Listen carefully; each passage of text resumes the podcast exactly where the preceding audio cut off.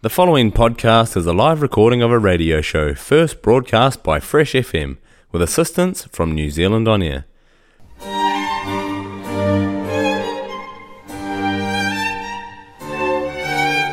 Hello, and welcome to this episode of Climate Matters. I'm Lindsay Wood, Director of Climate Strategy Company Resilience Limited, and Climate Matters is brought to you by Fresh FM, the top of the South's community access radio station. Fresh FM broadcasts in Blenheim on 88.9, to Eastern Golden Bay on 95.0, to the Nelson CBD on 107.2, and across the Nelson Tasman region on 104.8. It's also streamed to the planet on freshfm.net, and podcasts of Climate Matters and of other locally produced shows are available through freshfm.net and through the accessmedia.nz app. Well, today we're going back into the archives again, and in fact, we're going back to issue number 40, which came out in February 2020, which was, if you recall, the months before the world went into lockdown with the first wave of COVID 19, which was just beginning to be felt at the time we wrote this, although I don't think we mentioned it in that Climate Matters. Here's what we did mention, though Cricket learns from climate. Can we learn from cricket? Taking the pulse, climate adaptation taking us to a better place. And one entitled A Sinister Undercurrent Three Waters Chickens Coming Home to Roost. And that's a slightly different Three Waters issue than has been in politics lately. And in case anyone thought that carbon capture and storage was simple, we'll explain what that's about when we get to it. So, without further ado, let's get into Climate Matters number 40, which, as I mentioned, we actually brought out in uh, February 2020. That was actually the start of an election year, and I made the comment that everything had to be checked through a climate lens. Unfortunately, we have too many things referenced like that, with people look through the climate lens and then ignore what they see.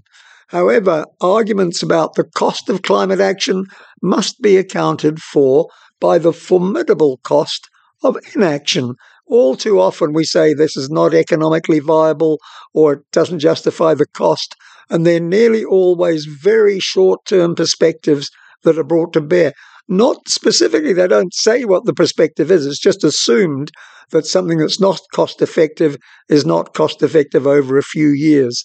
If you do it over, measure it over 50 years or 100 years and take climate costs into account, you get a very different answer.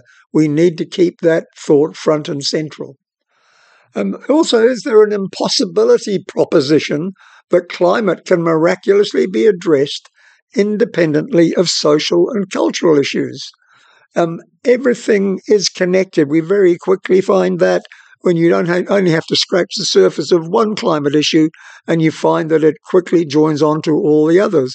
Advocates of classic economic growth must show that it actually benefits us all, plus how it will work with a truly circular regenerative economy.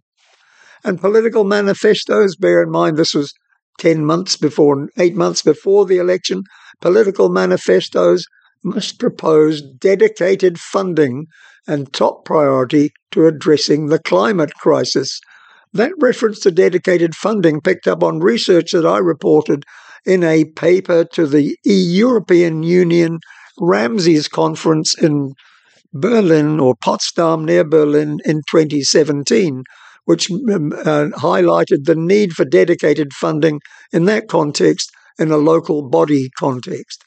Policies also, this is going back to climate policies for the the would be political parties must plug the current yawning gaps in readying education and galvanizing individuals to address the climate crisis. Unfortunately, far from plugging those yawning gaps, I think they've, if anything, got wider. Bit of a moan here from me, I'm sorry, but uh, that's the nature of the content we're dealing with in Climate Matters number 40. Okay, cricket learns from climate. Can we learn from cricket? And here's a here's what we wrote at that time. Evan Flint reporting in the Guardian Weekly, that was on the 7th of February 2020. was South Africa's cricket's groundsman of the year in 2018 when Cape Town was gripped by extreme drought. In solidarity with the struggling locals, Flint voluntarily reduced watering the grass before a test match so people wouldn't see a lush cricket field on TV. And here's a quote from Evan Flint, that groundsman of the year. It made me realize grass doesn't need as much water as we think, Flint commented. It's when you water that's important. It's when you water that's important rather than how much. And there are lessons for us in there. Obviously, water conservation is important, but more importantly, keeping an open mind. Flint is a champion groundsman, still opening to learning about the basics and responding what he's finding around him, around him, and also realizing that good climate adaptation might actually take us to a better place.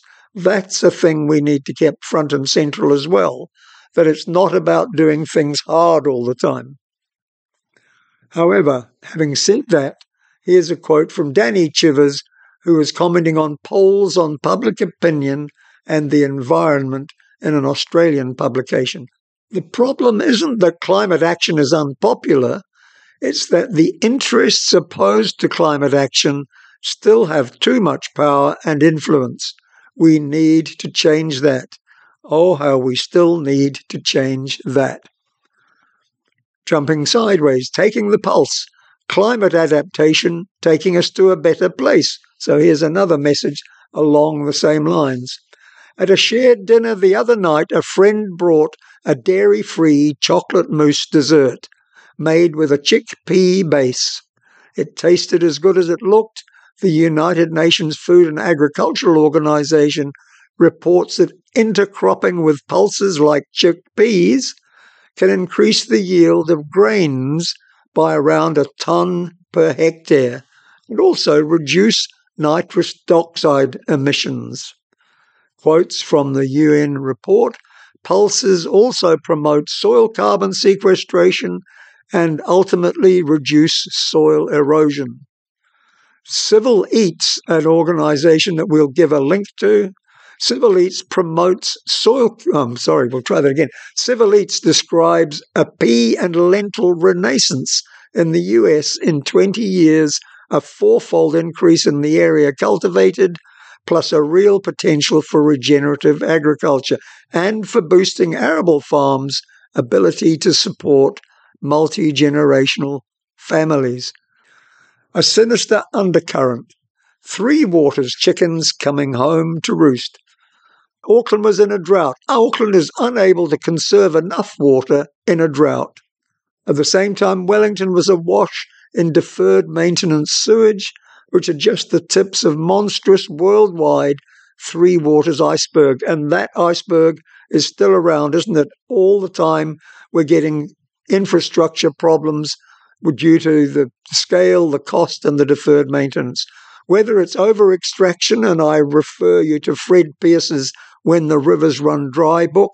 Fred Pearce is an amazing international environmental journalist. Whether it's that or inefficient usage, Climate Matters 17 had a hot tip on cutting down your shower usage, or whether it's low density subdivisions bringing crippling civil debt burdens, that's referencing the fact that if we have low density subdivisions, we've got more pipes per person to put in to maintain, to replace from time to time. And there's also appalling pollution. We referred to the Guardian article, The River Blue. So bear in mind, all of these are about the three waters. Whatever way we look at it, we've abused our water resources every which way, and we're paying the price. This is overwhelming enough even before we factor in the climate implications we have to get better at conserving water. We have to take a little leaf out of Evan Flint's book, and he was the groundsman we just reported on who saved water for the cricket grounds in South Africa. Here's a quote from Kumi Naidoo, the International Executive Director of Greenpeace, picking up on the waters. Wars of the future will not be fought about oil, the wars of the future will be fought about water. That's a sobering thought, isn't it? Now, if you've heard of carbon capture and storage, this item is entitled, if, in case anyone thought carbon capture and storage was simple. And basically, first of all, what carbon capture and storage is, is having mechanisms, machines, or some such that suck the carbon dioxide out of the air and store it in a form that's not causing harm. And there are different places they might store it, surprisingly to some. That is often by pumping it into deep cavities in the ground, um, but it may be locking it up in stone products or things. Anyway, here's what we report from an article in Science Direct. Science Direct reports on, quotes, large scale groundwater injection tests to explore the complex geology of Australia's Surat Basin. Quotes, the lower Jurassic precipice sandstone and evergreen formation in the Surat Basin, Australia, are highly prospective interval for carbon capture and storage. Got that? We'll try it again. Large scale groundwater injection tests. And this is the tests in the complex geology of Australia's Surat Basin. The test showed the lower Jurassic precipice sandstone and the Evergreen Formation in the Surat Basin a highly prospective interval for carbon capture and storage.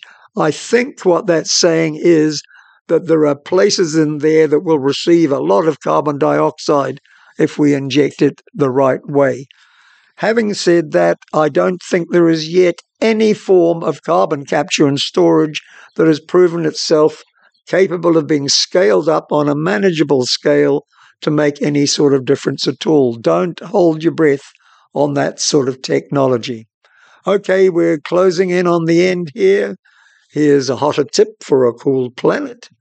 Consider offsetting all of your driving. Now, I'm going to make a comment at the end about this because I think the views of offsetting have changed. Consider offsetting all of your driving. Many people, for many reasons, still drive fossil fuel cars it's easy to offset one year's driving. If you're not sure what offsetting is, it generally refers to planting trees to compensate for the emissions that you're causing. Typically, driving a, um, a, a medium sized car in a year, you're going to emit, if you're using petrol or diesel, somewhere around two tons of carbon dioxide per year. There are organizations in which you can actually pay for them to uh, store or you, you, in essence buy what are known as carbon credits or carbon units.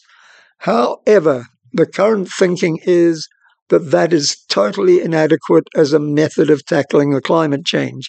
The first thing to do is to do everything we can to slash our emissions. Don't drive, first of all. Don't fly, first of all. And then, if you've cut out everything you can and you still need to do a bit, then pay for the offsets. To give you an idea of the cost of them, when we wrote this three or four years ago, the cost of offsets was about $30 per ton of carbon. That has now risen to somewhere around 80. So the point about is the message is getting home, but it still needs to rise a lot more before it will have a real impact on the climate. So that's us reached the end of this, uh, going back into the archives, the Climate Matters number 40 from February 2020. I hope you got something out of it.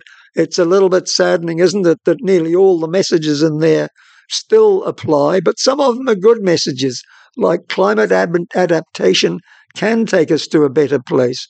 Remember the the dairy-free dessert that I referred to. Remember the comment about watering the cricket pitches in South Africa. They are both where we things turn out better by doing taking climate friendly action. Anyway, enough of that. I've enjoyed your company. I hope I enjoy it again next week. And of course, kia kaha for the climate.